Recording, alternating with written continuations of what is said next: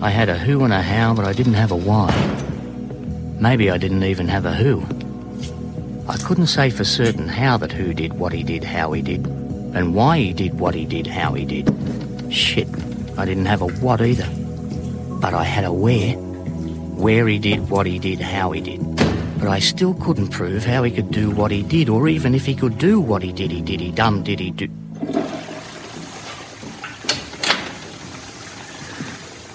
It had been a long day.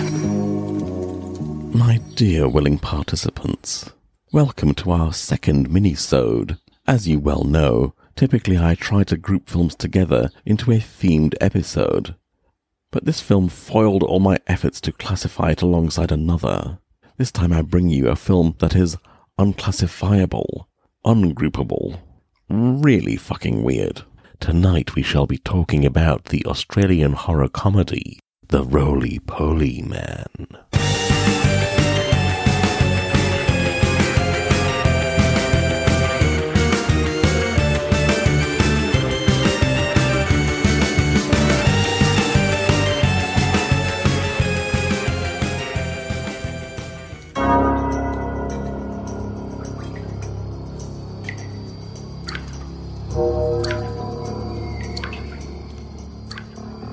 This episode functions as a sort of a postscript to my previous episode on Peter Jackson. It is another splatter comedy, but this time an Australian one, and with the emphasis more on the comedy and less on the splatter. I do not think this film was successful. I have never heard of it from anyone, except me. I caught it late one night on TV here in New Zealand back in the year 2000 and if it were not for the fact that it is so strange, so off the wall, so bizarre, so funny, I doubt I would ever have seen it again. But as soon as it was finished, I knew I had to own this film. Now, as you possibly know, I always like to do some serious research on a film before I present it to you, but sadly, that's just not possible with the Roly Poly Man. It is such an obscure title that I really couldn't track down any information about it whatsoever. Search for it yourselves and you'll see what I mean. There are a few web pages that mention it, but hardly any that describe it in detail. There's nothing I could find about the making of it, very little about the star, and there are two, yes, two reviews of this film on IMDb. That is how little known it is. And yet, that is the main reason I wanted to talk about this film tonight. The Roly Poly Man deserves to be better known. Willing participant, you owe it to yourself to see this film. The Roly Poly Man stars deceased Australian comedian Paul Chubb, who I have never seen in anything else. According to Wikipedia, he had a successful TV and film career in Australia and appeared in Home and Away, but there's not much further information than that about him. Please do get in touch if you have more. Wikipedia helpfully adds that The Roly Poly Man is one of the more unusual films made in Australia. Let me tell you something, willing participants. They are not fucking kidding. This film opens like a classic private eye movie. The atmosphere is seedy. The tone is downbeat. We find a burnt out, down at luck private eye named Dirk Trent in a seedy bar in downtown Sydney having his usual breakfast of black coffee, cigarettes, and mezcal con. Although, actually, he's too afraid to drink the mezcal. There's a worm in it. Dirk is a chubby, cowardly man, not particularly quick witted, a little bit sweaty, and wearing an ill fitting suit. His preferred method of fighting is to throw a panic attack. Yeah, I was a no frills private eye in a bad suit. I work the arse end of the market. It's tough at the top. Insurance rip-offs, cheating husbands, cheating wives. What a way to make a buck. Sure, somebody's got to do it, but I could do with a change for the better. Maybe this'd be my lucky day. As is often the case with these sorts of private eye tales, when Dirk enters his office, there's a dangerous, glamorous woman awaiting him.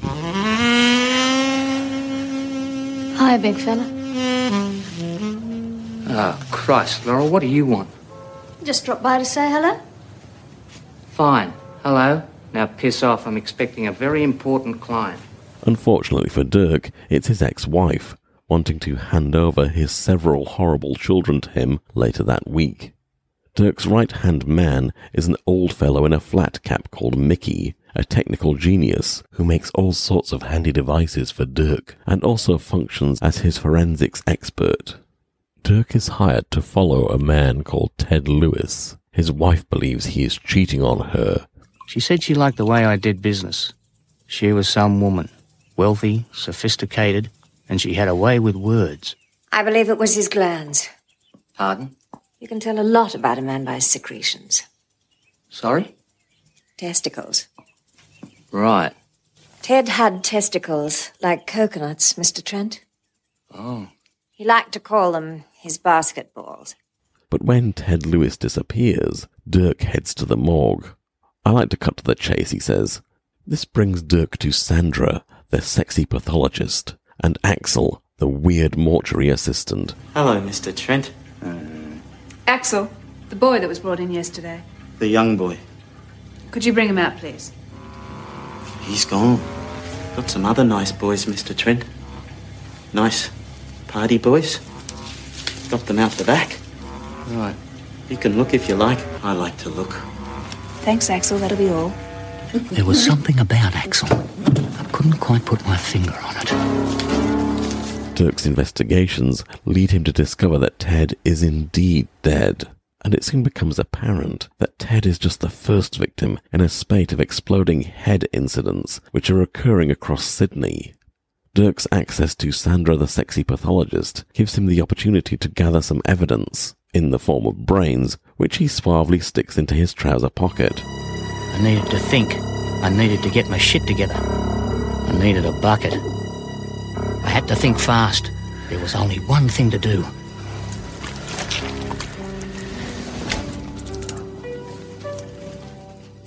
Unfortunately, this ruins his date with Sandra. And I've still got brain juice in me shoe, complains Dirk. Mickey investigates the brains and discovers something strange. What appears to have caused the head explosions are some foreign matter, some alien matter, in amongst the brain tissue. Soon heads are exploding all over the city, including that of beloved children's TV character, Woozy Bear, a six foot four actor who dresses as a friendly teddy bear. Death. Yeah, it comes to us all. Funny though, when it's stuck inside a six foot four bear costume with a bowler hat on its head and a shit for brains half coked acid casualty smile plastered all over its fat furry face. Just takes time to hit you, that's all. What do they say? Live fast, die young, leave a good looking corpse? Bullshit. No corpse looks good. Don't smell too flash either. Dead men, dead bears, dead worms. Who's a big woozy then? Not me, you sucker. Dirk knows what he has to do to prove his case. He has to steal the head of Woozy Bear so that Mickey and Sandra, the sexy pathologist, can look for more clues. But he knows he must do this alone to avoid putting either of them at peril. Now listen, if I'm not back in 30 minutes, I'll give you the signal. What signal? Two short shrieks followed by loud, uncontrollable blubbering. Just be careful. Yeah. I didn't have the heart to tell Sandra. I didn't have a clue what I was doing, that I was winging it. But then there's some stuff a girl doesn't need to know. Stuff like how you get a boner just thinking about a sister. What Dirk discovers in the brain of Woozy Bear is so horrible, so disgusting, it defies description. Watch it, Mr. T. Careful.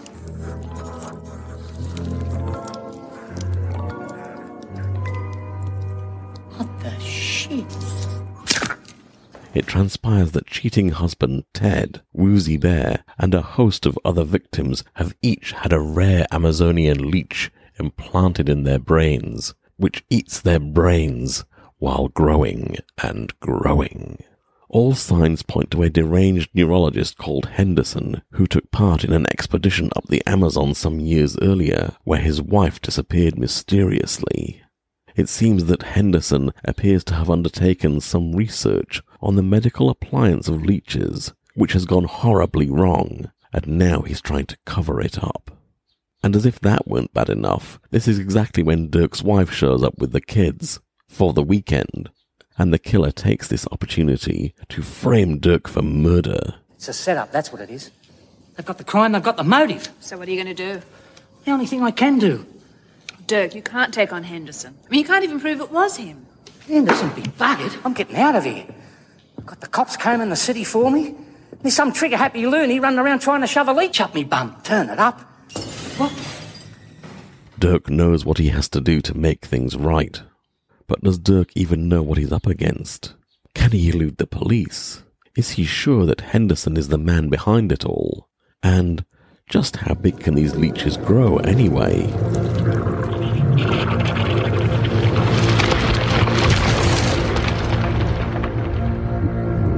Now, if you think this plot sounds strange so far, I should emphasize I really only covered about 50% of it. There is so much more in the Roly Poly Man.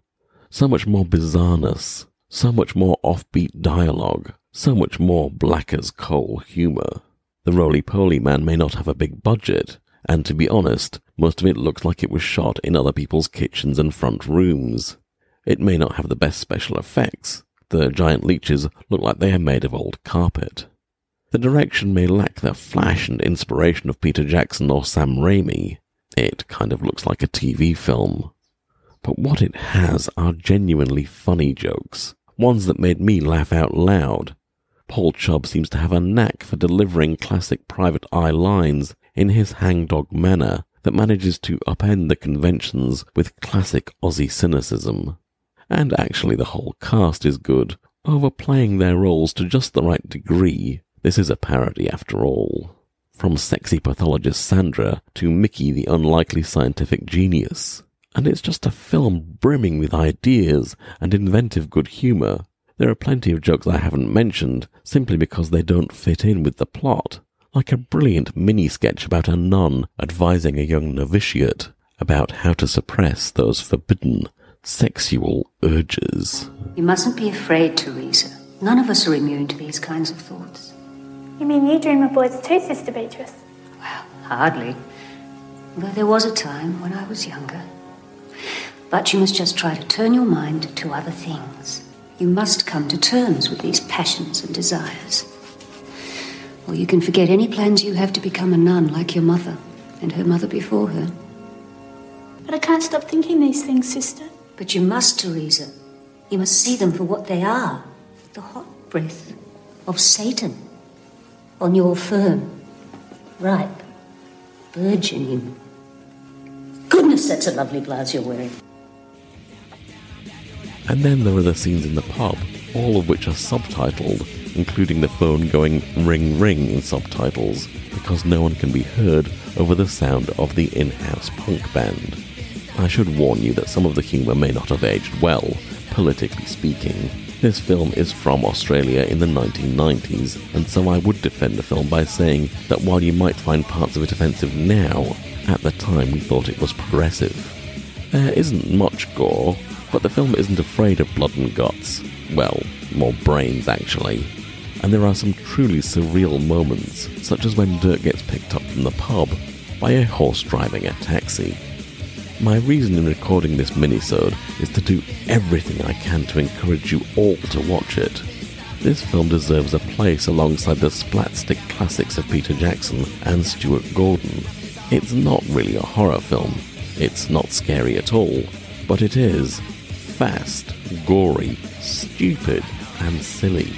It goes extremely well with beer. It'll be a fine accompaniment to pizza. So do yourself a favour and track this film down. Don't leave me alone as one of the few people in the world who has seen it. Come, let us start a cult of the Amazonian leech. Let us celebrate what Wikipedia calls one of the more unusual films made in Australia. Let us rediscover the wonders of the roly poly man. But don't say, I didn't warn you. Good night. This episode of the Retro Podcast Massacre was recorded in Paraparaumu, New Zealand. Your host tonight was Val Thomas. If you'd like to get in touch with us, you can tweet us at Podcast Massacre or email at retropodcastmassacre at gmail.com. And once again, thank you for your company this evening and pleasant dreams.